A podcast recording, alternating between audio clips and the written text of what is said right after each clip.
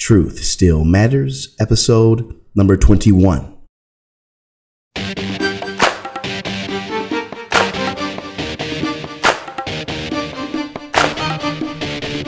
Come one, come all. Welcome to the Catholic Podcast. Truth Still Matters. The human person is made for truth, despite this dictatorship of relativism we breathe every day.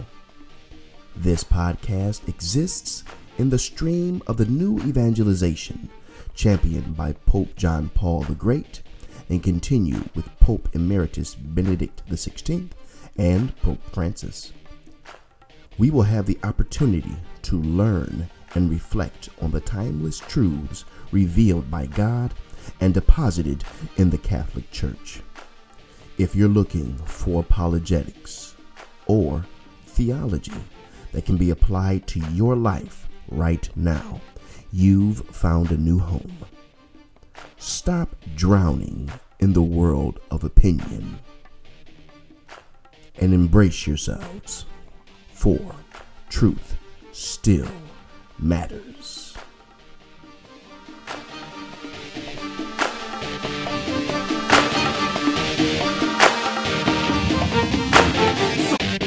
Praise the Lord we have made it back for another episode of Truth Still Matters. The past few episodes, I've been focusing on the church and the importance of the church.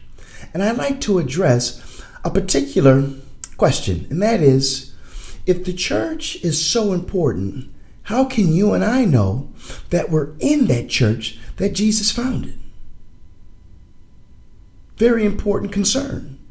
Well, I'm here to share with you that there are four marks that Jesus left his church that you and I might know, might be able to identify where this church is. Are you ready? Let's dig in.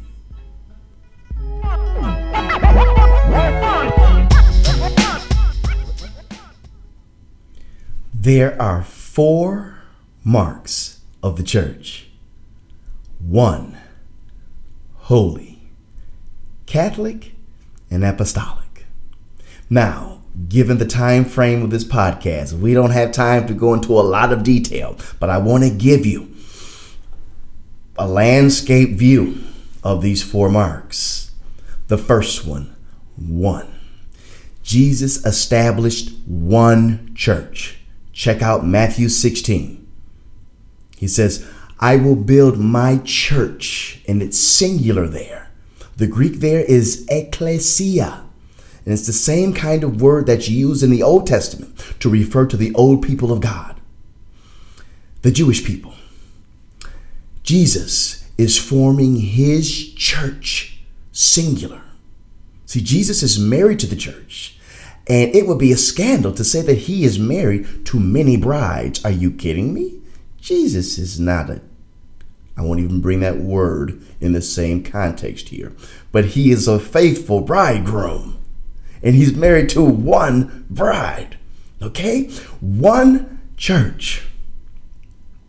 The church is one because God is one. We believe in one God. Yes, our God is three persons. That's who God is. But what God is, He's one. Okay? The omnipotent, the omniscient the all providential, one God, in what God is, flows into what he does. And what does he do? He forms one people, you and I. We are connected, ladies and gentlemen. There's a solidarity between you and I. God said himself that it's not good that man be alone. We are made to be social beings, and God made us to be connected, and He's saving us in a connected fashion. And the church is the saving means that God is bringing us home to Himself. We are one. We're one because Jesus Christ died and rose that we might be brought into communion with the Father, Son, and Holy Spirit. He's reconciling us as one. And then the Holy Spirit. So you know that St. Paul refers to the church as the body of Christ. And what body is alive if it doesn't have a soul? And that body is alive. It has a soul. What's the soul? Or, or more specifically, who is the soul, and that is the Holy Spirit. The Holy Spirit is the person that unites you and I ultimately in the gift of love, because that's what this is about. The church is the family of God, and the love is the blood that runs through the family, that connects the family. There's a oneness here. Let's go on to the second mark. The second mark is one holy. The church is holy. Now, you might think, wait a minute. Whenever I look in the mirror, that's what I don't see.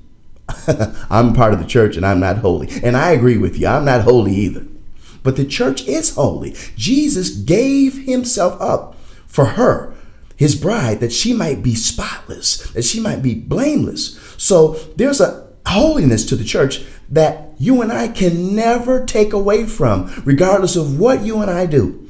And I know that I do some messed up things but the church remains holy. There's a quote in the Catechism of the Catholic Church that says something to the effect of the church is holy but yet always in need of purification. Isn't that something? The church is holy, literally meaning it's set apart, right? And that's what holiness is. The church is set apart, it is railing against what the world teaches.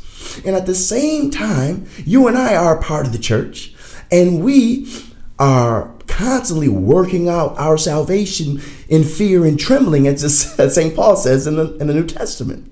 So the church is holy. And this goes back to what the church is, and that is it's Christ's presence on the earth. And the church has two natures divine, and therefore is always holy, but yet human which means it's always in need of purification. A lot of people want to draw attention to the apology that St uh, Pope John Paul the Great gave on behalf of the church. And they want to use that as an excuse to say that the church is not holy. But if you pay attention to what St. Pope John Paul the Great said, he apologized for the behavior of the members of the church, which is in all ways in need of purification. He never took away from that holiness that is intrinsic to the body of Christ. So we always have to keep that in mind. Catholic, the third mark. St. Ignatius of Antioch said that where Jesus Christ is, there is the Catholic Church. And there are two meanings behind this word Catholic. The first meaning is according to the whole. Jesus died and rose and deposited the fullness of the faith. The Catholic Church contains the fullness that God intends for us to make it to heaven every grace, every uh, help that we need. That is what is meant by Catholic, which means that the church was Catholic on the day of Pentecost, even though it had not spread around the world yet. The fullness of the faith. The second meaning of Catholic is that it's sent to all the world. And now in 2015 is literally all over the world. It is truly universal. The Second Vatican Council tells us that the sole Church of Christ subsists in the Catholic Church, which means that the fullness of God's grace can be found in her.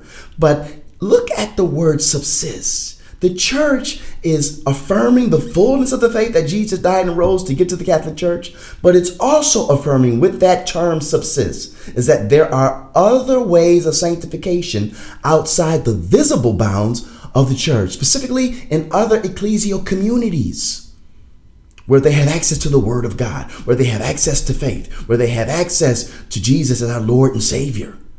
Okay, these communities too can be used as instruments of salvation, but they get their efficaciousness, they get their powerfulness from Mother Church, and that is the Catholic Church that has the fullness of the faith. And the fourth mark that we have is apostolic. The church that Jesus founded is founded upon the apostles. That word apostle meaning one who has been sent, not just by any Tom, Dick, or Joe, but sent by Jesus himself. One who has been sent. When people heard the words of the apostles, they weren't hearing just a human being speaking.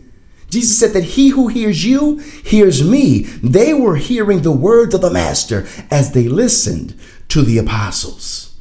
The church is apostolic. The church is adhering to the apostolic teaching, being protected by the Holy Spirit.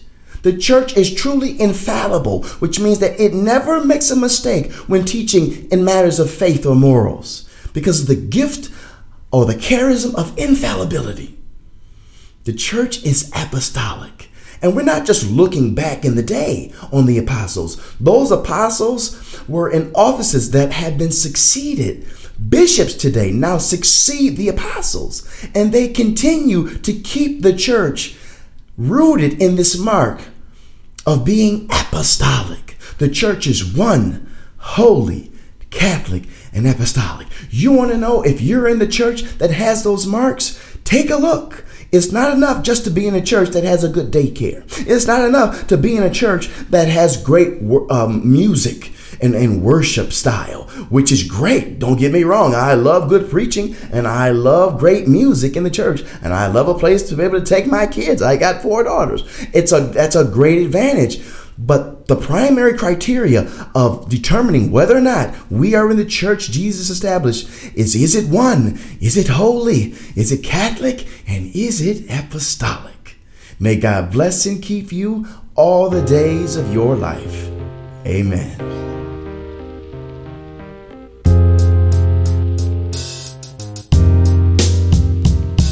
Four signs that Jesus left forever on this earth. Four things that he gave to his one true church. for marks to distinguish the truth from imitators. 2,000 years later, we still shaking off the haters. Cause it's one, one Lord, one faith, one baptism. And it's holy. It's founded by Christ, not by your schism. It's cast spread worldwide, total evangelism. And apostolic, passed down by the apostles, no criticism. From his ministry to the ascension, heavenly elevation. He preached faith, love, unity, never separation.